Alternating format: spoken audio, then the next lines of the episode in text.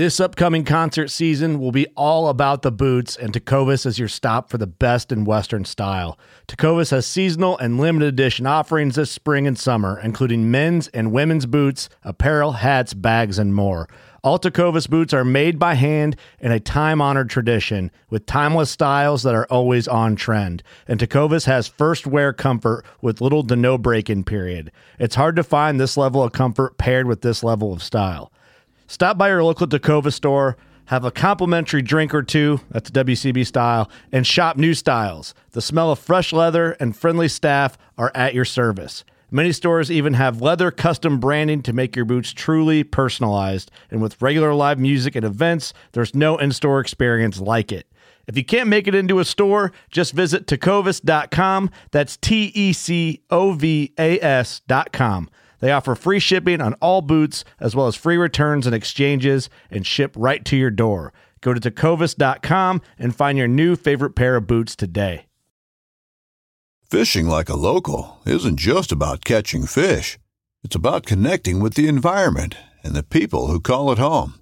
It's about hearing the stories and traditions that have been passed down for generations and sharing unforgettable moments with the people you meet along the way.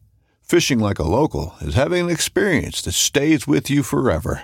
And with Fishing Booker, you can experience it too, no matter where you are. Discover your next adventure on Fishing Booker.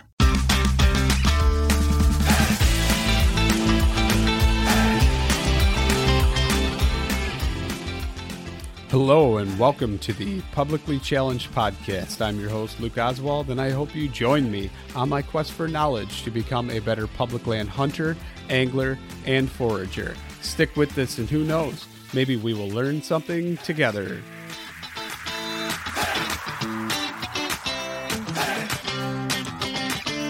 All right, so I'm sitting here and I am talking to Poldi Weiland. And Yes, uh, sir. and Poldi, uh, could you go ahead and introduce yourself for everybody listening? Absolutely. So my name is Poldi Weiland. Um, I live currently in Montana in Bozeman, living the outdoor life out here, really enjoying it. I've been here for a year and a half now, but uh, originally from Germany, then uh, moved to Wisconsin around middle school, moved back to Germany, and eventually decided I need to come back to the U.S. and uh, really start getting into backcountry hunting, foraging, just really enjoy the wild places that US has to offer. And that was actually one of the literally one of the main reasons why I came back to the US from Germany. Um, after staying after staying there for quite some time after high school. Uh, all that you know that possibility for public land and the opportunities in terms of hunting, fishing, and foraging we can do here in the U.S. just screams freedom to me, and that's what I what I seek. So, yeah, happy to be back in the U.S. and just living living the wild food life out here. I guess. Absolutely. I uh, I I love that. I love the fact that you you realize it screams freedom and I wish other people would and they'd want to protect it as much as they can as well. I think that's a very important avenue that we need to approach these days to try and get as many hunters on board as possible and just outdoorsmen in general and uh, have people realize how, how beautiful and wonderful these resources are and how, how it's been set up for us. and they really are like me being from germany there's you know i'm i didn't grow up with public land. There's no public land in germany. It's all private or state owned and the state owned isn't public. Um, you do have like hiking trails that go through private woods and whatnot that everyone can use but it's not something where you can just go out and, and hunt and fish on. There's some gray areas with foraging where the landowner owner doesn't know really you know no one's really going to do anything but you just don't have these beautiful giant pieces of land that are just protected under law or by law that literally every citizen can access and use and utilize in, in many ways. So um, it's it's really is a beautiful thing like you said and i think it just offers the opportunity for us especially those of us that are you know so used to living in the city and never get to see the outdoors to go out there and participate almost in a a life that's similar to what our ancestors did and that's something that drives me a lot but the one thing is like you just said like it's people take it for granted here. I've noticed that, especially like people have lived here their entire life. Um, you know, when when something when you have something forever like that, or it's just so normal, it, it often becomes something that you you know don't value as much anymore. But the big thing is that yeah, these public lands are beautiful, right? But they're only beautiful until they aren't. So we need to make sure that we take care of them and protect them. Absolutely, absolutely. I uh, I, I think that was beautifully put, and it makes me wonder though. You're living in Bozeman now. Have you uh, have you taken the scenery for granted yet? Is there any mornings No. where you zone out and you don't you don't realize what's around you anymore? Yeah, I have. it, it it just like you said, like, it just happens.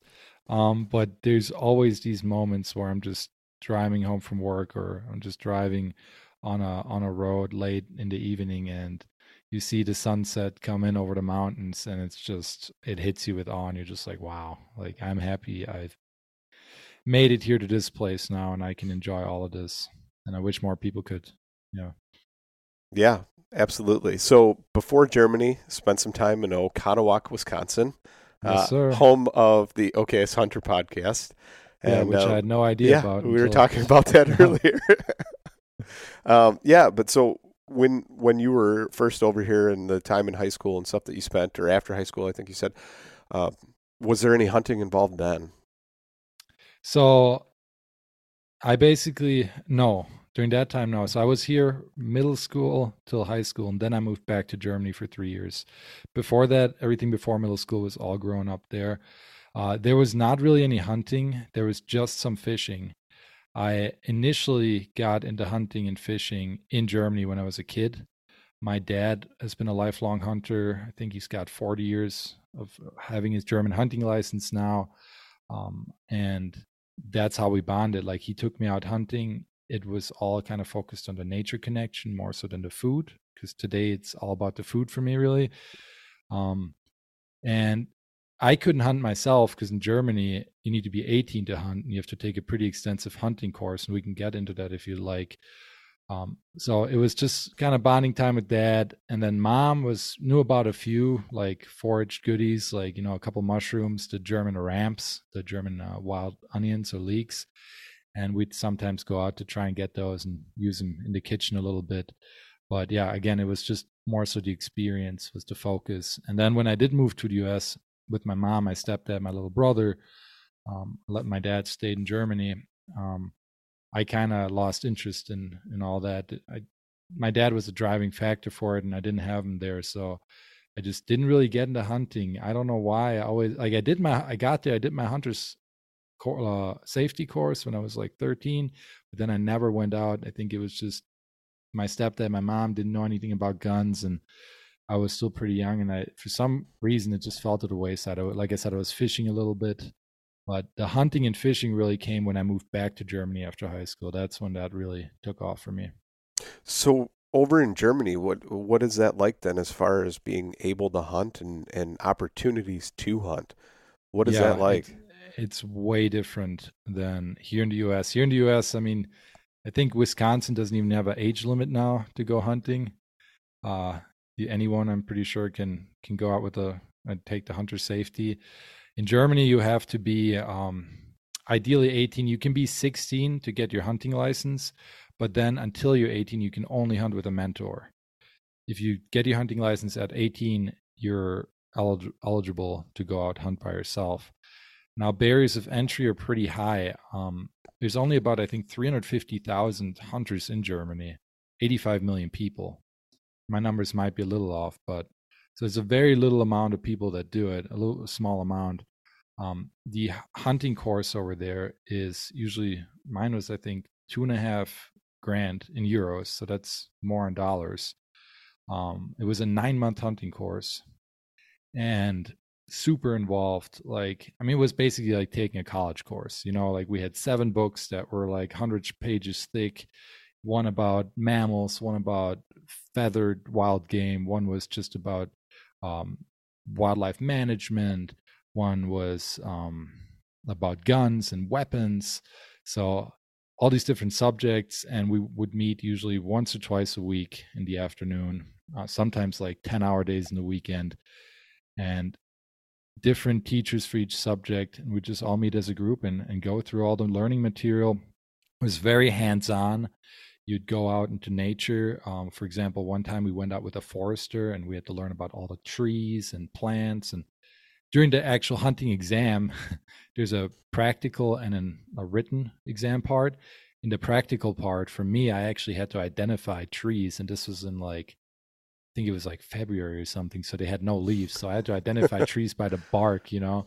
Um, but the whole system is really built to turn you into almost like uh, a like a ranger, you know, like a wildlife conservationist, um, not just someone who goes out and, and kills an animal for fun or something like that. You know, there's a lot of focus on traditions, etiquette, which we can get to if you like. Um, there's a lot of focus in like on processing.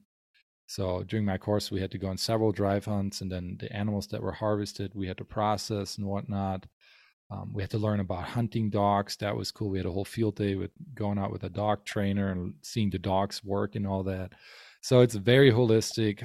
Uh, it's a pain in the butt because it's so long and it's so much money, but I'm so happy I did it, even though it was too much information and I don't remember everything I learned, you know, how it is in college too. Um, I imagine and, uh, you retain quite a bit though. And, and, you have to admit that something like that, so something that's so encompassing, uh, definitely leaves a lasting impression upon you, and probably creates a better hunter, more ethical hunter, and a more understanding hunter than somebody who just goes through a eight hour course or whatever it is here in the United States and, and calls it good and goes out with Joe's six pack cousin and rides around on the back roads and shoots something out of somebody's field. Now I'm not saying yeah. that everybody does that, but but having that rigorous barrier to entry does create a better hunter. Although that's I mean that's not what we want, right? We don't want a barrier. We want everybody to be able to enjoy it, or at least everybody that wants to. Yeah. No, I agree. It definitely does. It, I think it creates a more knowledgeable, more aware individual. Um, you know, it, the, all what really I think what separates Germany a bit too is because of how they view hunting as like, you know, almost like a special thing, a really, really special thing. Like not many people do it um, there's just a lot more like etiquette and ethics and traditions and people want to follow that you know? Out here you often you know you you know that the saying like if it's brown it's down. You don't really have that in germany. Yeah. um, my dad would during drive hunts he would always tell people um, you know if you shoot goulash you buy goulash. Because in germany uh, you can still sell wild game meat and if you're invited to a drive hunt let's say my dad is is doing a drive hunt on the land he leases, and I didn't get into the whole. Well, yeah, we'll definitely cover that. Land. Yeah, um, he will. He owns the animals that the people shoot. He invites a bunch of hunters. He invites a bunch of people that come as I think they're called beaters in the U.S., like drivers. They go through his sticks and try to move the animals towards where the hunters are located. Um, and the hunters that shoot an animal and bring one down, they don't actually get the animal. They get first dibs on buying it, which is kind of interesting. Huh. Totally different than here. Um, so he would always say, like to the hunters before we started, like if you shoot goulash, like if you shoot bad, you know, if you just shoot it at an animal and shoot in the guts or whatnot, like you're buying it. Like I, I can't do much with that animal anymore. So, um, because it's you know, I mean, a lot of the meat quality starts at before you take the shot, right? So, um, yeah, so that that's that's pretty interesting. So yeah, let's cover the actual opportunity as far as being able to hunt, and, yeah. and where you could hunt then. Right. So yeah, I didn't get into that. Um, so once you do, let's say I, I get my hunting license, I pass this written exam, I pass this like practical part of the exam, which includes shooting, by the way. Like once a week during the course, we had to do shooting lessons, and we even had to shoot at a moving target, like a moving boar. Um, but once you have your hunting license, there's a three year period where you cannot lease any hunting land. And in Germany, like I said, you can't just go hunt on public land. You need to go to a hunter that either owns their own property and has the hunting license, meaning that they own their own property and they have the right to hunt, or a hunter that has the license and then leases land from landowners. Usually here it would be one landowner because most people have a ton of land, but over there, you know, if you have an acre, you're like a big deal. So what happens is like the the state groups different landowners because the woods are all split up into tiny like parcels of different landowners. They put them into a coalition, and then that coalition is required to either hunt on there, someone from that coalition, or they have to lease it out to a, a hunter. So my dad, for example, like leases land, and usually it's a contract of six. Used to be nine years, now it's six years. So he's got to lease that land for at least six years. And I think they do that so that you can't just go in and shoot everything and leave. Because in Germany, there's no tag system either. Like the hunter who leases the land basically becomes the wildlife manager of that area, decides how many animals he's going to remove, how many, what he's going to leave, and whatnot. So for you to be able to hunt, you either have to have had your hunting license for three years, allowing you to lease land legally, or you get invited to hunt. You know, the hunt the person leasing the land gives you the tells you written permission to go hunt on their land. And usually, how that works um, is that uh, me as a young hunter, which is literally what they call you in the first three years, like a young hunter, um, I offer up my ability to work and help out on this on the land you're leasing as a hunter who can, and in return, I get to hunt. So they built these like co-ops um, it's actually kind of what Doug Duren is trying to do with the Sharing the Land project. I don't know if you've followed that at all. I have not. But uh, it's basically to get access, you offer up something to the landowner, be it, in, or in Germany, the person leasing the land for hunting. So you offer up, you know, you're helping build tree stands, doing clear cuts, like conservation and land management projects, actually going out and hunting because sometimes the person leasing the land might be an old hunter and he might not have time to hunt as much. And yeah, there might not be a tag system, but the landowners get pretty pissed off if you don't hunt enough over there because there's so much damage, right?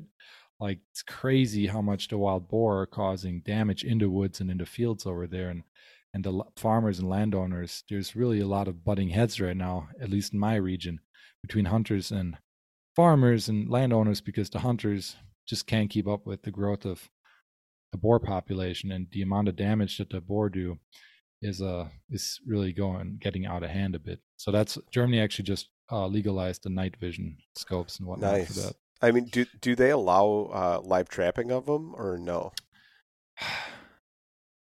I think in some areas to do. It. I definitely remember covering that in in my um, in in my course, but usually trapping in Germany is really tightly regulated. It's uh, even hard. Like there's even a bigger barrier than just going out to hunt because you need your hunting license and then you need to get all this other hmm. certifications. And I think trapping is probably like a live trap is the most effective way to get to where they don't get educated.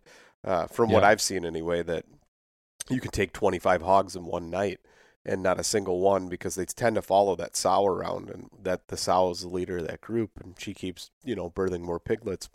Right. And uh and she she tends to have a a big following and if some of those get away they get educated and then and then it kind of becomes fruitless to keep trying to do that. So being able to have a giant large live trap and bait them into it and have it close once they're all in there you know have a, a remote camera with a remote or whatever they do looks pretty effective. Makes a lot of sense to me. Germany is a lot like they're weird with all the technology and stuff. Like, yeah, it took them forever to even get like the night vision scopes now legalized, and I know that that's already making a huge impact. Like when I was just back in Germany, they did say that it's been a lot more manageable with the wild boars. You know, um, because they in Germany it's where I'm at at least, you don't have these crazy giant pieces of land. Like when I'm hunting, there's almost always uh, someone walking with a dog, someone riding on horseback that I'm seeing, you know, or someone on a bike. Like it's very tough where I'm at, at least. That's some of the get. public land spots I hunt, actually. Yeah. yeah. yeah. I mean, you just have to be, I think you city. have to be like 60 yards away from certain trails and things like that. Some of them, I believe, are 100 but uh, you, you have to be away from them. But you still see all these people, and they veer off the trail, and they're coming ten yards, twenty yards from your tree stand, and it gets frustrating at times. And I tend to try to not hunt those places.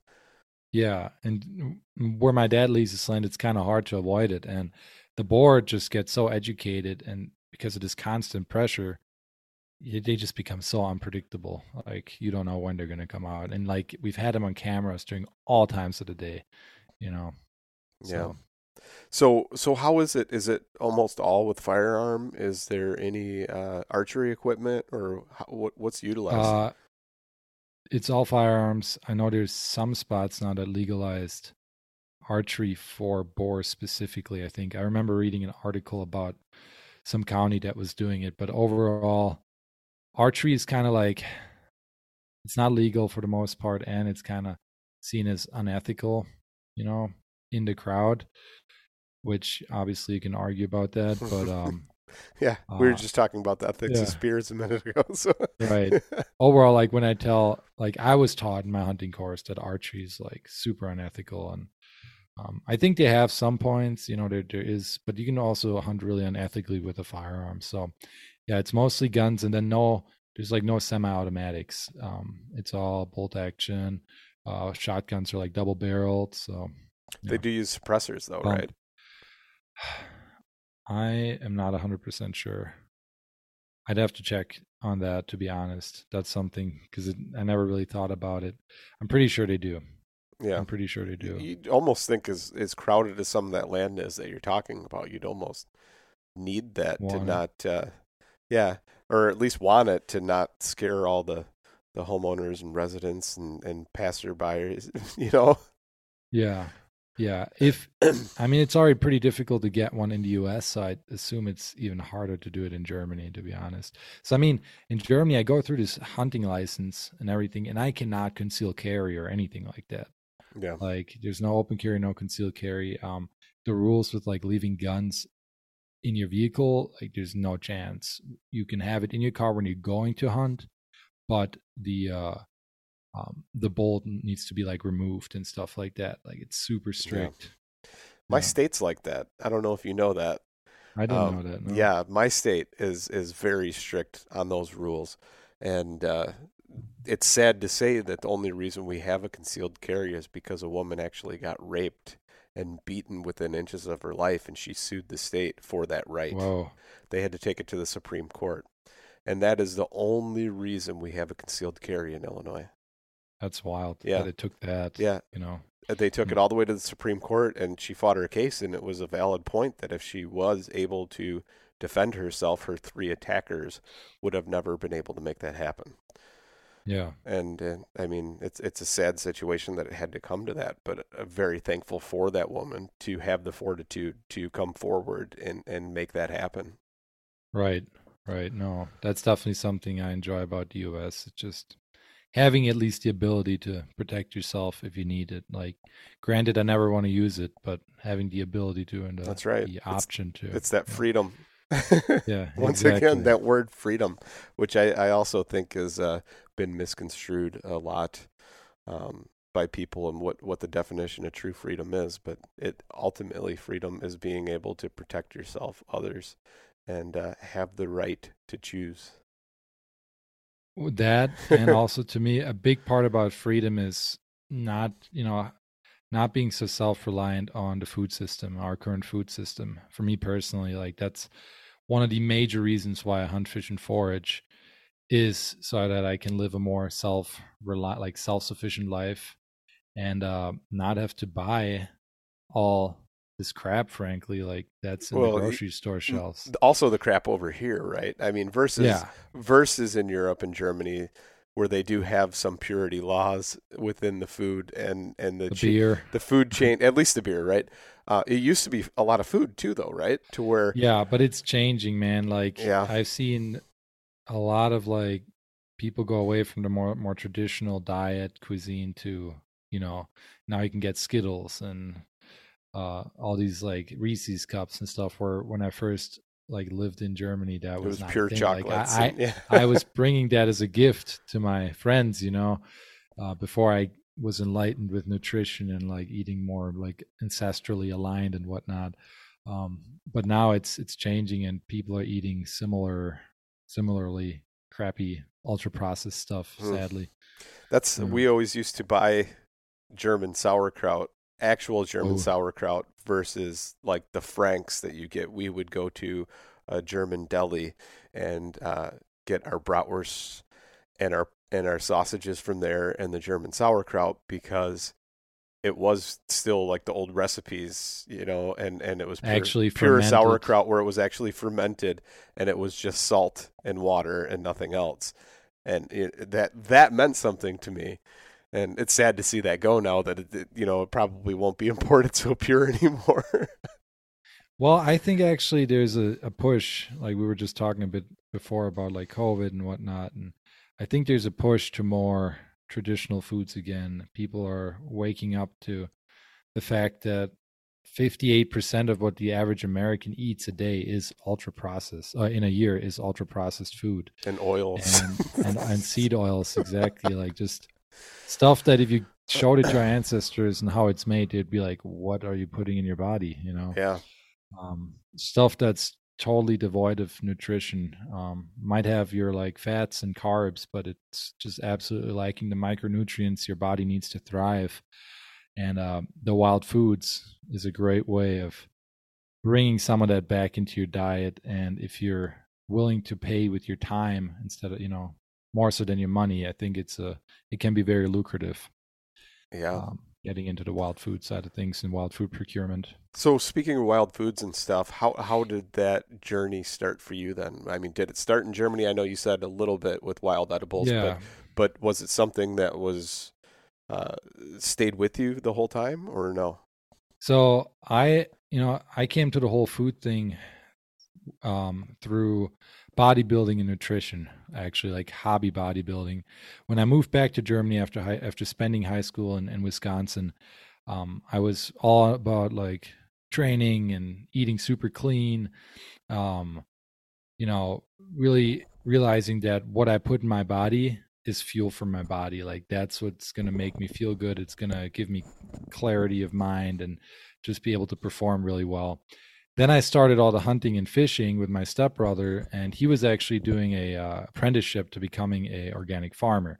So we had all these conversations, like me from the nutrition side of everything I knew, and him from the like farming side and food procurement side, and we just came to this realization that the food system is just effed up, and that most of what we eat is just not good for us. And then we like had this aha moment, like, whoa, we're hunting and fishing, like we have like access to all this now and more so than most people and it's probably super like it is super nutritious you know like i mean if you're looking at an elk or whatnot you're eating like an athlete right you're eating this yeah. animal that's out there every day exposed to the to nature to the environment it, a, a healthy plant and farming often like one that has more nutrition is the one that was able to really you know that wasn't pampered like a piece of corn that was just sprayed or given was, a bunch of fertilizers. It's the one that was able to work with the with the environment and, it was the, one that was able to grow within the cracks of the sidewalk even though someone sprayed. That's yeah. the healthy one. Yeah like that that's the powerful one.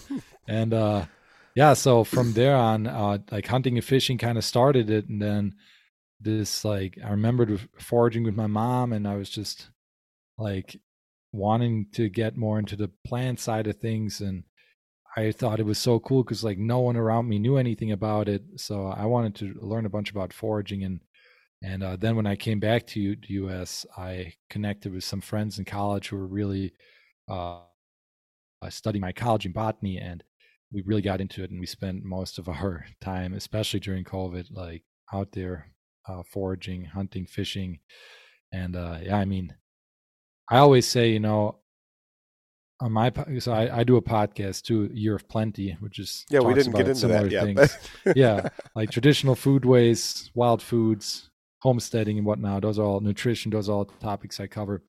But on a podcast, I always say once you get into this wild food thing, you'll literally never be bored again because there's so many rabbit holes. Like it's a lifelong yeah. It's process, a journey. You know, it's such a journey, and that's actually the big thing that I think people should focus on is not just the kill and getting the food, although that's definitely the most important for me is getting the food. But if you focus on the process, the journey, um, the nature connection, you can just come home with a much more enriched life. I think. Even Absolutely. if you don't, if you, if you never kill anything, you know. No, and that's the beauty of of the all-encompassing lifestyle to where you do forage. And I talk about it all the time, but I can't help it, right? Even though you're out hunting and say you don't get something, having that foraging background, learning those other plants and all those other things around you, you're constantly surrounded by food. It's never a You know- failure, it's a success of some sort. And and one week you might be out there and kill a deer and you want to go out and kill a deer the next week as well but you don't kill a deer, but you end up finding something that wasn't in season even a week ago, and now it is. Uh, Yeah, I love, that I love early October when I'm deer hunting. Nobody else is out in the woods for some reason because it's football season, and they're still wrapped up in that. And my weekends are wide open, and I don't watch the sports. I could care less about what's going on with those sports because there's so much out there in the real Same. world. I am not. I'd rather be an active participant than an armchair quarterback. And hundred percent. and by doing that and getting out there and doing those things, I have free range to the woods, and also now I have access to all those wonderful hen of the woods mushrooms. And and Yeah. there's been times where I filled up game bags and a I miss backpack those so much. full of them. I miss, yeah, no, that's like Hen of the Woods, great example of if you get onto the right like amount at the right time, you can walk away with 13, 15 pounds, you know, you can freeze it. yeah, You can, um, I mean, you can feed yourself and others for a while just with one find. And I, I, I miss Hen of Woods so much. I don't have any oak oak trees out here in Montana, and that's like one of my absolute favorites. they. I mean, you have the king boletes, right? So that's a pretty good Right. trade off, though. Yeah, also kind of a new one for me. Like last year was really the first one, uh, first time me and my buddy Hayden really got into it. And, um, well, sorry, not last year, but the year before, because last year the crop was for some reason it was just horrible. Like we barely found any. And um, those are, I mean, yeah, they taste super good. There's, it's obvi- it's it's one of the most prized mushrooms in the culinary world for a reason, the porcini. So, Yeah, um, but what I was going to say with what you were just saying, like being able to find, you know, you're going out hunting and then you find, let's say, a mushroom that's in season. Like that's such a big benefit of getting into hunting, fishing, and foraging at the same time and really making it, you know, a, a holistic thing like that because you start to become a lot more aware as a participant because now you're hunting, but you're not just like focused on the deer. You're also looking at the trees and looking at the ground and like, oh, what is? I get distracted so much when I'm out deer hunting, you know, by other stuff, or if I'm just going on a hike. And then this like connectedness that you built, um, you know, between the the different activities, that is great. Like I'm I'm trout fishing, and uh, in Wisconsin, let's say Coon Valley, like I, li- I lived in La Crosse. That's where I went to college. It's a driftless region, so for the Midwest, that's one of is the best. awesome. Yeah, Yeah, one of the best tr- trout fishing and foraging is insane there. Hunting too, um, but like I'd be trout fishing in a stream, you know, on a beautiful morning, and I look down and I see a bunch of plants in the in the water. Well, I have this foraging knowledge. I know it's watercress, so now I'm harvesting a bunch of watercress and also hopefully taking uh, back a trout and then cooking that together. You smoke it and make a nice little yeah. salad, right? know? Uh, Ooh, so or many- like or I could see like smoked, make like a cream cheese and tr- smoked trout dip, and then yeah, have that with a piece of sourdough bread and a watercress salad or something. Yeah, sounds, See, it's amazing. and it's never ending. and the more you Yeah. learn, the more you want to do with so many things. It, it's Right. wonderful, and to know where it came from, for the most part, what has been done to it or not done to it. it's so empowering. Like Yeah. you are really the one that's in full control. Like more so even than you get if you get something from a local farmer. You know, you're the one that was responsible for killing that deer, catching that fish, digging up that root, and you're seeing it from that point all the way till until it lands on your plate and in your stomach. And you know, if something goes wrong, it's your fault. So there's a lot of responsibility there too. And um, yeah, the connectedness in that way, it just, it just, I don't know, it feels really good, and it, there's something primal about it. Like It's like it almost triggers like at least in me this like instinct. It just feels so right. It feels like this is what I'm meant to do. It does. It absolutely does. I think I think it triggers something that that you're connected to that you were lacking that that you haven't uh, experienced before, and and all of a sudden it's it's like you're touching this fabric that's somehow connected to you that you never even knew it, and it's and it's putting you connecting you to another place, and and it takes you away from that synthetic environment that's been created all around you and it's yep. so terrible like i'm i'm going for a knee surgery here pretty soon um, and when i'm outside and i'm in the grass for some reason that pain it goes away and and it, yes it could be the magnetic field from the earth and and my body's grounding the grounding it yeah. but it's also soft and it's natural and the way it's supposed to be and then you put those shoes on and you get on concrete that you're not supposed to be on and you're on it all day it kills yeah. it kills at the end of the day. And it's, it one it's, of those things that it's not supposed to be there but we're there all the time. Right. And so many people only experience that. Yes. You know they live in big cities and um yeah it's they never get to go on any public land or they don't even know that it really exists which is kind of sad to think about but yeah, I mean, it could be. Have you ever heard of nature bathing? That's kind of yeah. like one of the benefits. Yeah, I, and all the I get yeah what the what the Japanese did in the studies with the people with heart problems and yeah. Yeah, like I mean, there were even studies that I read about where they put someone in a treadmill indoors, had them running indoors versus out in the woods, and the person out in the woods just their immune system had a much much better reaction, like was boosted or, uh, compared to the person running indoors. So I, there's definitely something we don't really fully understand about being out in our like truly our natural environment, you know, as human species. And uh, I think wild foods, at least, and, and going after them is one way to tap into that that like ancestral living, I guess. The, that honestly, like this really basic or essential experience of human life, right? Like this yeah. is what we did for thousands, tens of thousands of years of being humans is like not being in a in a house like this that I'm in right now with the heat on all winter. Like we were out there experiencing nature to the fullest and uh yeah, if you start getting back into that, I think you're not only going to find better health, especially with the exercise that comes along with it, the nutrition, but you're just also going to like just feel a lot better mentally, you know. Yeah, I always tell my buddies if uh, the apocalypse comes, I'm going to be just a roaming uh, tribe, and anybody can join my tribe, and we're just going to be nomads, and we're yeah. just going to, you know, flow like the butter, if you will, uh, to stay in that perfect state where we don't get too hard and we don't get too soft. It's just you stay the right medium, and you and you flow the course and just follow the right. food. yeah, man. Yeah, I I, rem- I like think about that stuff sometimes too um, would be interesting. I mean, that's another benefit of go- hunting and fishing and foraging.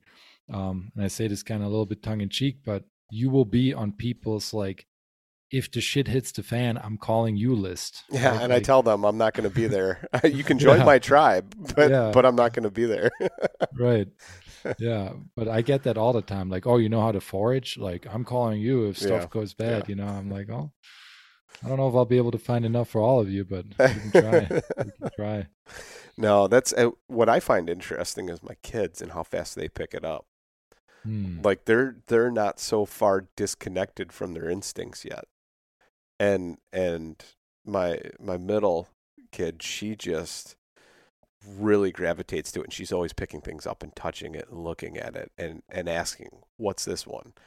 Uh, is it edible? Because it looks very similar. And she'll pick up on things now. And she's like, this one looks very similar to this. And in fact, we just found, I think it was like yellow rocket or something like that, um, in the in the in the mustard family. And and uh, and I'm like, it looks like a brassica, but I don't know. You it's, know, uh, win- wintercress is another name for yes, it. Yes, wintercress, yeah. yellow rocket. Yep. So um, just found that in the yard the other day, and my wife and I were talking. And it's funny because we haven't sprayed our yard and and you know the previous people did and I th- actually I think I did once when we first moved here but that was over like 10 years ago now and so it's funny to see all the things that are coming back, and we don't put fertilizer or grass seed or anything, and just let the natural stuff come back. And so now you're seeing the winter cress or the yellow rocket and all these other things just popping up all over the place. And and uh, last year was the first year that I saw cardinal flower, and Oh, uh, wow. yeah, so cardinal lobelia cardinalis, right? I think that's and and saw that in my yard for the first time ever, and I was like, oh, that's amazing. Well, Or that's the thing. yeah, Yeah. it, it's just well, the thing is, like a lot of the what we consider to be weeds are really edible plants. Yeah. Like yeah, they're like like dandelion, um, the wind like the yellow rocket, amaranth, like lamb's quarters. I love lamb's quarter. And Same, like That's of so many of these right and so many of these plants are like burdock that's one i'm i'm really trying to get good at burdock this year and that's considered a um a huge like weed and people want to remove it out of their out of their land yeah i mean it has some downsides it's basically the plant that grows these giant rhubarb like leaves and has a giant stalk that's like six foot tall and has, grows nasty burrs that you can never get off anything but it's a it's actually a domesticated vegetable like Yeah. in asia they still plant it for like in, in japan and whatnot it's huge in their cuisine to use burdock Isn't that uh, a roots. different species of burdock though? Like, uh, i don't know i don't know Yeah, about that because there's. I think, I think their burdock gets bigger and it's a little bit more tender. Um, i know there's a now that could be the growing method, but Yeah, I know, um, and that is a thing though. Like you know, if you grow something in more softer soil, often it has better eating qualities than something grown in the wild sometimes. Um, but I think there's like a great burdock from what I was been studying, and then a common burdock, and Okay. maybe they have the great burdock over there. Um, but yeah, I'm really excited to. Most people go after the roots. But I was just uh, learning that the stalks, when peeled, are not fibrous at all. The young stalks, they're like starchy and uh, are great in like soups and stews. You can use them like a potato or turnip and whatnot. So oh, that's awesome. That's- that's now I'm going to do that. yeah, I'm definitely it, going to do that this year. one of the one of the main plants I'm looking for, and I have found now over the years that I don't really try to focus on a bunch of new plants or mushrooms every year because uh, you just get overwhelmed and you can't learn that species deeply enough and then get good enough at identifying it with confidence to be able to take it home for food unless you have like a mentor or something which is huge too by the Yeah. way so for me um what i always like to do around this time of the year is like i'll make a foraging list in the winter of my staples that i have spots for already that i know i can easily get because i've marked the spots i've been there i've harvested them. I can look at pictures and the dates and timing to get a good idea of when they might when it might come time to harvest them. Um, and then a list like a section a list of like my primary like my priority plants and mushrooms. These are like the ones that i definitely want to have end up in my skillet that year Yeah. if i can. And those will usually be like one or two per like spring summer fall and uh, then also though like a couple what i call like secondary plants or mushrooms that are I, I think they're cool they'd be cool to find but i'm not going to put so much time into researching them more so maybe i'll just look at a couple pictures because um, what I what's often happened is I'll look for like one species and then I run into this other species that I was just kind of, you know, reading into a little bit. Um, so I think it's always good to have like your main ones you definitely want to find, but then also do a little research into some other ones, uh, so you might be able to to find those pretty easily on your walk, trying to find you the primary like your priority ones. Is it that is a thing, right? Like, have you noticed how a lot of especially in Wisconsin, I feel like it was this way a lot. A lot of the edibles were kind of grown in similar similar areas, usually like around bodies of water, is what I was Yeah, kind of finding, and and that makes sense because like all of our ancestors would settle around bodies of water because things there's just more life there, right? yeah. In fact, my neighbor was telling me he's like your property uh, was typically like a native campsite, an indigenous campsite back in the day. Whoa, And I was like, that's really? cool. And and he goes, yeah. When we were kids, because he's grown up in the area, he said uh, that they used to find a lot of arrowheads after storms, heavy storms, right on one of the little uh, knobs on my property, and I was like, really, that's so interesting. And I've gone out looking a bunch of times, and I haven't found anything. Oh like, man, after would- floods where the roads away the bank. I've looked a lot, but I've never found anything, and it'd be pretty cool to find something. But he said, uh, and and and after he said that, I started thinking about it. I'm like, well, it makes sense. It's a body of water. It's kind of on a Mhm. main corridor that they used to travel. There was actually like a, a trade route that was. Uh, they actually named it. I can't remember what the name was, but it was like a heavily traveled trade route and so they'd be along that on all the way from back, you know, hunting grounds and stuff. So kind of neat to see that and and hear about it and like know it exists. And now it makes sense to me why though, you know, because it was a knob, it was higher up. They, you know, they weren't directly on the water, but it was right be- below them and stuff. So Yeah, no, it's it, I, that's one of my favorite things about all of this is not just like modern day foraging, but then also learning about the anthropology and the archaeology around how our ancestors did everything, right? Like it just it was such a different life. They didn't have the tools we have today and they still got it done, right? absolutely. In fact, some of their tools might have been better and we don't realize it, but Yeah, their methods, then- right? that- We're sitting here with a hammer on our garage floor cracking uh, black walnuts and acorns and and they probably had some big stone something that they used and and then poured them and put them in pits and poured water on top of them and leached them and we're trying to do it with five gallon buckets and uh and or like some people use their toilet tank or something and Oh my and, god. and it's totally not the right way to do it and and uh they had the method dialed in and we're doing it all backwards but now. all that knowledge got lost. yeah like, absolutely especially like i think i think we knew a lot up to like 150 years ago when like all this industrial food was happening. I think before then people knew a lot more than we do, do now and it just like it does not take long. It really just takes like a generation or two for some of that knowledge to get lost um, because no one wants to do it anymore because it's quote unquote hard right and like difficult um, Yeah, and I- I, I've been trying to pursue that more and more lately, and uh, really, really just try and learn those lost ways, especially food preservation, uh, all those things. Because it just intrigues me. Number one, that that I can take a piece of meat, salt it, do diff- whatever to it, and come back six months later and cut a chunk off of it. You know, what were you, what were you doing there I'm I haven't done it yet. I'm I'm Okay, okay. researching, but yes yeah um but but things like that. And so before my grandmother passed i actually went down to texas and sat down with her and interviewed her and asked her about all those things.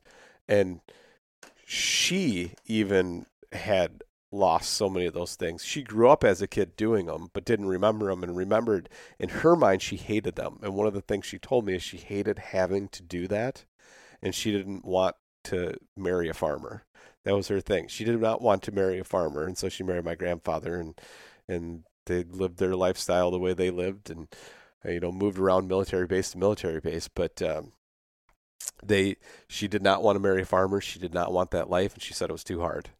when was that like the 50s No, that was that would have been uh, like Great Depression. You know, she grew up. okay Yeah, so uh, Well, it's, but it's- af- after that is kind of when like the big ag thing happened, and like, you know that that famous quote, like "get bigger, go home" or whatever it was, where they basically just yeah, centralized our food system more, and like farming became something that was frowned upon, and you know you had to be educated to be something, and now at this point we're at we're at the point where like we don't even know where our food's coming from. We don't know the people who are pro- working hard every day to produce it, and they're definitely not getting paid. Like it's basically like the corporations controlling it are, are getting paid, but not the people producing our food. So. Yeah, she was born in the I think either early 20s or before then. And uh so it was interesting to hear everything and how I mean they would even save the corn cobs. It was something to where everything was utilized. And so when they would shell corn, the corn would go in the bin and the other one would go in the cob bin or the cob house that they had. And then when they ran out of coal in the winter, they were using the corn cobs for heat. Wow. So I mean everything was utilized. That's wild. yeah. Well, but staying on that topic of utilization, though, that's another thing of like, if you're hunting, foraging, you learn how to butcher yourself, right? It's wild how well you can utilize that animal.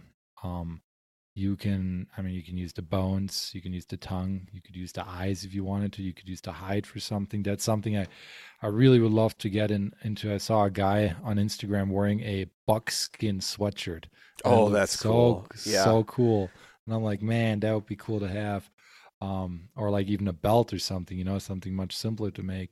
But you can use that animal in so many ways and i think you kind of owe it to that animal after taking its life that you try to at least make an effort to utilize as much as you can, be it organ meats, which by the way are like super nutritional, uh, super nutritious, micronutrient dense, um, or be it like the bones to make bone broth.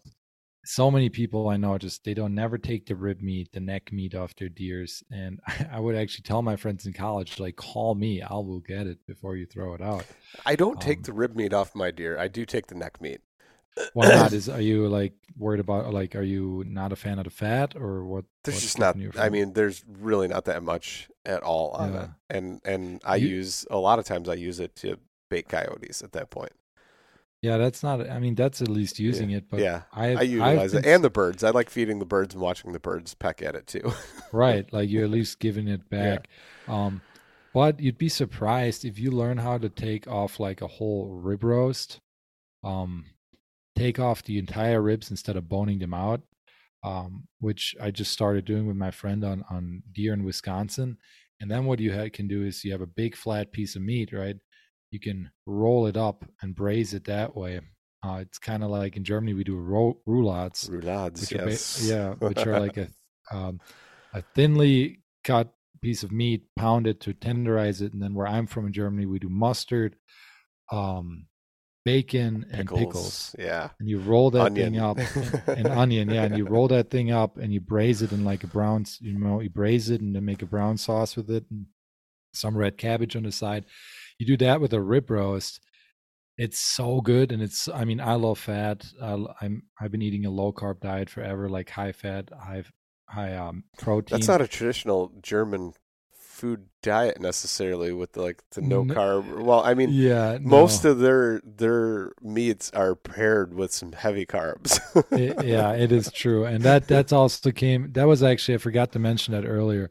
Uh, during the whole time when I was learning to hunt and fish and becoming much more aware of my food, I read this book called The Primal Blueprint, which changed the way I think about food. It's written by Mark Sisson. It's all about like ancestral health, eating like this paleo primal diet, you know, cutting out a lot of the refined sugars, a lot of those unnatural sugar sources, then grains.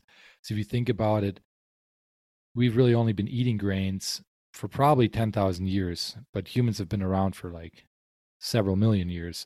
But we started eating grains when we developed agriculture, which was about eight to 10,000 years ago. So it's kind of new to our diet in the grand scheme of things. So that's probably why a lot of people don't deal with it super well. No, you know. Yeah, so I'm one of I those. I, so, yeah, so. and I, I I cut those out. It's super hard because they're like in everything, but um, you know, it it was definitely a big game changer for my digestion. I would say, like for my. So are my you? Gut. I mean, completely grain free, or are you uh, doing no, like ancient I'm, type grains? I, and and I was like, there was a part where I was. There was a time I did that I for this, almost like, a year.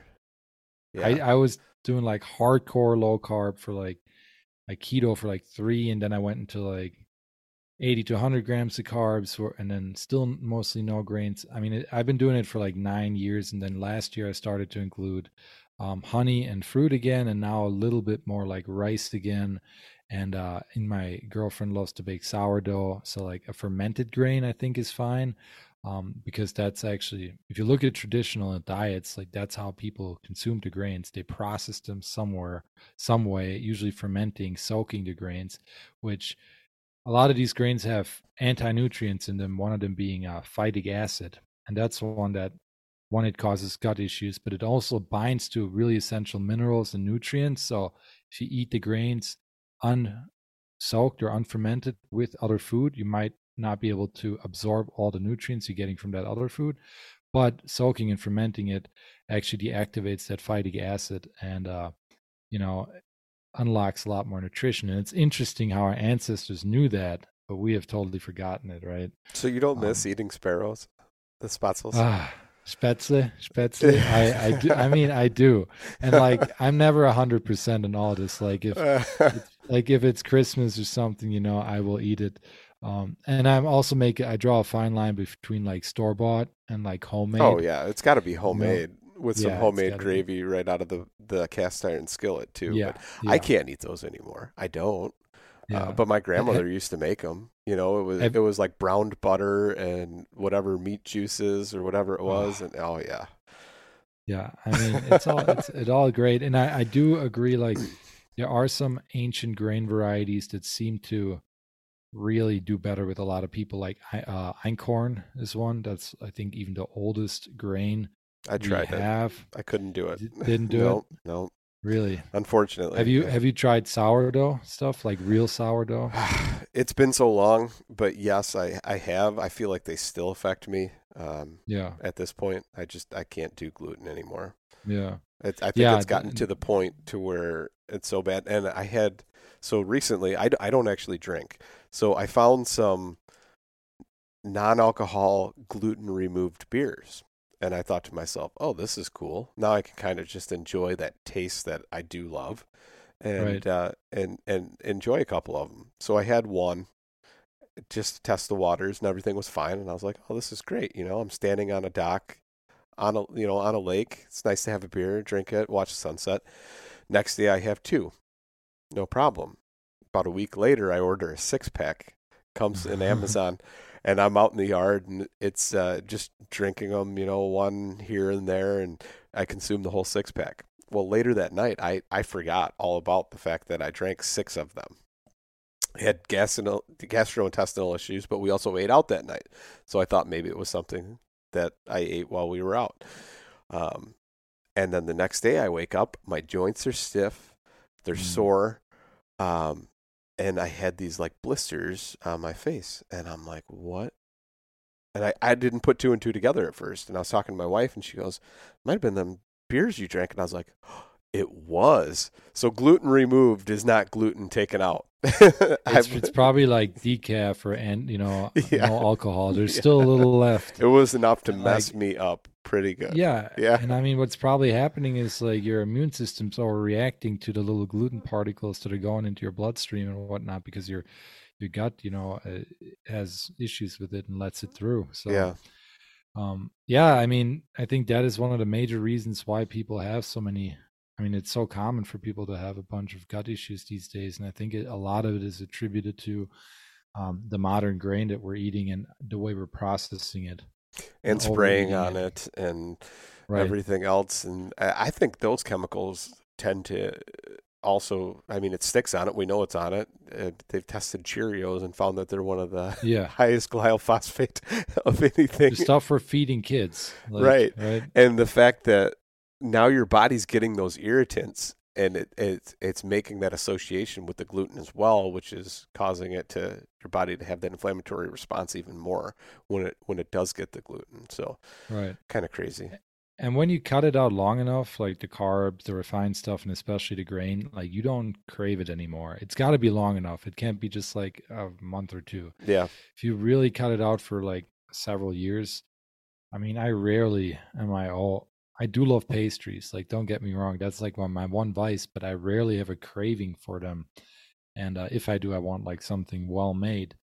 And um, yeah, if you just really cut it out long enough, you just kind of don't want it. And what I use, I mean, I I love cooking like extravagant recipes and whatnot. And but I usually day to day I eat so simple. I eat literally mostly meat, like a pound, usually two pounds of meat is what I eat a day. Then I, and then I'll make like a pound per meal, two meals, and I'll cook ground meat, which I used to kind of be against turning my wild game into ground meat, but not anymore. It's first. so simple. Yeah. so so so versatile and simple.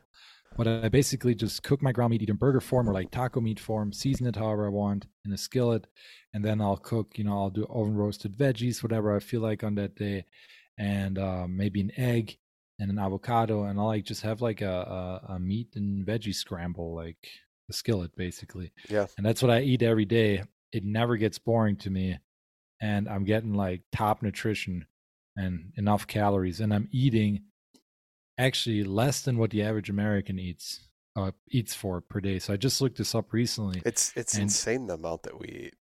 Well, yeah, and the amount we spend on a- an average American spends, I think, twenty-two or twenty-three dollars a day on food. Twelve around twelve of that goes for food you eat at home, and the rest for eating out.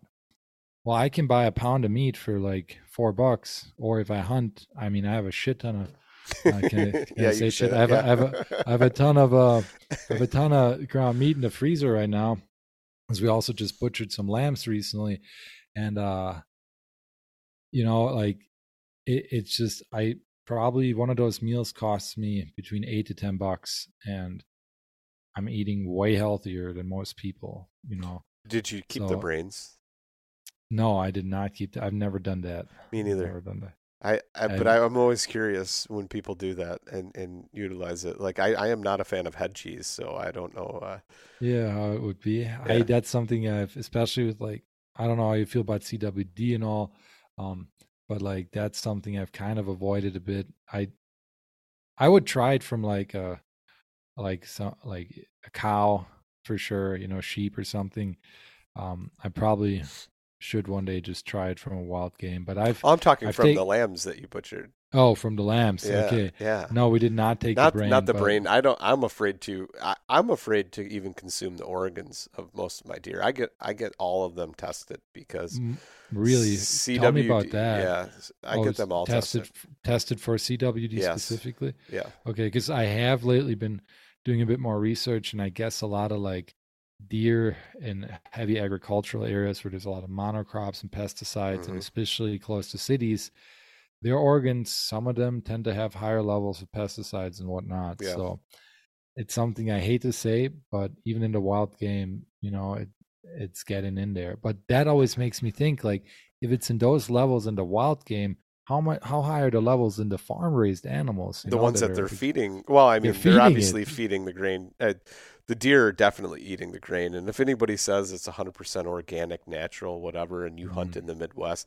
that is absolutely not the case. Nor Not is it the case with any fowl that you hunt. Yeah. especially Yeah. because they're going all the way through the grain belt, eating their way the entire way, Right. and and making it to wherever they are that you shoot at. I still think there's a difference though in terms of like them being exposed to the natural elements, just having an overall Oh yeah, health, healthier Yeah. life. And I think and they're also know- not don't know- injected with a bunch of hormones and antibiotics and and uh, vaccinations and different things. That yeah, yeah, like uh yeah, I mean they're they're va- they're putting the, the mRNA vaccine now in cows and whatnot. So yeah, yeah, that's a interesting topic. yeah, right. Well, we'll see how that like gets people riled up once it actually like becomes more common knowledge. But you know, Yeah, there's there's a lot to that, and that's all goes back to pretty much what we've talked about the entire time, and that's uh, getting your own food, though. Um, for hundred sure. But. Poldi, it's been awesome. I think we could ramble on for a long time. It seems that we Yeah. definitely have uh, the same ideas when we talk about things, and it's always interesting to to hear somebody else talk about them. But uh, before we go, can you kind of tell me where everybody can find you, listen to your podcast, uh, reach out to you if they want to, and follow you on uh, socials? Absolutely. Yeah. First of all, I really appreciate you having me on. This has been super fun. I agree we could definitely ramble on a lot more. Um, but I think some of the stuff we just covered uh, will hopefully bring a lot of value to your listeners. Um, yeah, if you want to find me, I mean, the number one thing I do, my biggest like passion project is also a podcast. Like I mentioned earlier, Year of Plenty is what it's called. You can find that on any podcast platform out there. Um, cover topics around like a like wild food, traditional food waste, nutrition, homesteading, getting more into the food preservation side of things too, like canning and fermenting and whatnot. Um, and you can find that on www.theyearofplenty.com. Otherwise, Instagram is the one platform I'm most active on. I'm just at Poldi Wieland on there, P O L D I W I E L A N D. And then um, if you wanted to, like Twitter, Facebook, TikTok, they're all uh, podcast specific pages there just for Year of Plenty if you want to find it. But yeah, podcast is where I pump out the most content, and then I'm really trying to get my blog going just because I found the value in writing, and I've start I'm starting to enjoy it more. Me too. Um, That's something right? I never thought I would do. In fact, when I first started the podcast, I reached out to a guy named Tony Peterson, and you may mm. have heard of him as a writer and uh-uh. uh, and he does some stuff with Meat Eater too. But anyway, I reached out to him, and he was actually nice enough to talk to me about podcasting. And at at the time, his podcast was one of my favorite ones to listen to, so I reached out to him. Oh, that's awesome! He was super helpful, and and he goes, "It's kind of refreshing to have somebody reach out to me and not ask me about writing." And I said, "Yeah, that's something I don't think I'll ever want to do." And here I am two and a half, almost three years later into it, and lo and behold, I find myself sitting down and just pouring words on onto yeah. the screen of my laptop, and next thing you know, I'm a thousand words deep. And I never thought yeah. that that would be me, but now I almost want to call him back and say, "Hey, do you uh, do you think maybe you could give me some pointers on that too? yeah, man, it's so the writing part. It's it's so hard to sit down and start doing it. And I'm kind of like sometimes a perfectionist, but I've just kind of let go of like the needs to be a perfect format. Like need, everything needs to be perfect. I'm just writing out. I think thoughts. that's the German in us uh, that, that yeah, does that yeah. because I'm the same way. And my wife gets so mad at me, and she tells me the same as what you just said you need to put it down. You can always edit it later. You can always change it. Right. And I'm always looking for the right words to emphasize properly. And I hyper fixate on that to the point to where it'll take me 10 minutes to write one sentence before I get to the next one. And I, right. I'm just starting to overcome that too. yeah. So yeah, that'll, that'll be good. Um, I'm hoping to just do a bunch of, bunch of blogs and it's just so good to hash out your own ideas like that and opinions and just uh, become I mean, if you look at it, all the greats had a journal or were writing. Teddy Roosevelt, you know, like all these people that uh, we remember in history and that really had a big impact um, with their ideas. They were all writing um, journals, basically. So yeah. I, there's got to be some value into in it if if all these people were doing it. You were definitely more organized as me as far as your foraging journals and things like that. I do not do that, and it's such a great idea. It's and and Clay Bowers does that all the time, and he can tell me, oh yeah, this is kind of weird because the past four years it's always been this date, and now it's it they're they're it's in season right now, and for just about everything out there. And I'm the uh-huh. kind of guy where I'm like, ah, the weather kind of feels like uh, might be might be time to start looking, you know. And I'm just not. I don't. My wife gets mad at me. I for time keeping track of time. Uh, calendar, I could care less what day it is on that calendar. it doesn't matter to me. It's never mattered. It, it's I just freedom. I, I, go by feel. Yeah. yeah. But uh, nobody else likes that. Though. I I don't. I gotta say, I try to do a journal, but I'm not as consistent with it as I would like to be. Like, I I really want to try to make it a a real like consistent thing starting this year. Um, because I have friends that hunt and fish. I have one friend. He's like my fishing mentor knows everything about fishing salmon on Lake Michigan and walleye. And he's since he's like 15, he's kept a fishing journal and he the knowledge he has now and using that to make decisions for the following season is just invaluable for him. So wow, that is yeah, um, I need to. I need to well, that. With, the good thing with foraging is here's a hot tip. I mean, I mentioned it a little bit earlier um, is taking pic- a ton of pictures and then that. organizing that maybe if you can into folders because you can always go back look at um, the date and time hopefully you have your location turned off you know in yeah, case you're right. sending it to someone else yeah. like i would like to have the location on there but i got onX for that to to mark my spots which is another big tip in foraging i think is mark mark mark everything yeah because uh you can analyze it before the season also see date and time again and really go back to those spots because most plants and mushrooms are going to keep popping in that same area year after year. So, you know what's weird is I I feel I feel my way through the woods now. Like I, it's like I I you know how we talked about that connection. It's just yeah. one I I try and feel my way through with that connection, and I'll stop and I'll examine a log and be like, I remember this log from however long. That's weird that that's here I thought it was further over. Maybe it flooded, and then you know you just kind of. That's the way my mind. My mind is a very messed up mind. I think, and if people had the to see the inner workings of it and how and how it actually works because I'll get well, so sidetracked I'll end up a mile from where my destination was because I felt my way through the woods and ended up touching a couple plants and it piqued my curiosity to see well, whatever was there. It just means you're like a really good observer and a really curious person, which is both are both are not bad things, you know. Yeah, I think ADD tends to work in your benefit when you're in nature, and that's about the only place. But yeah, ooh, elk, ooh, and then you're looking at something on the ground. Yeah, I always pull out my binoculars too, and I'll be up in the tree stand, and like people, if they saw me, they would think I was actually looking for deer. I could care less because if the deer is not within range, unless I'm calling it in or whatever, it doesn't matter. I'm looking for mushrooms and different plants that I can pick when I get down. All right, all right. That, that's the beauty of it yeah. all. So awesome, man! I to- totally appreciate you coming on. Thank you so much. And uh, it For was sure. it was amazing to talk to you. And We'll have to have you back on. Yeah, I'd love to, and I'd love to have you on the year of plenty as well sometime. Absolutely, so we should totally get that going. Awesome, thanks, man. Yep.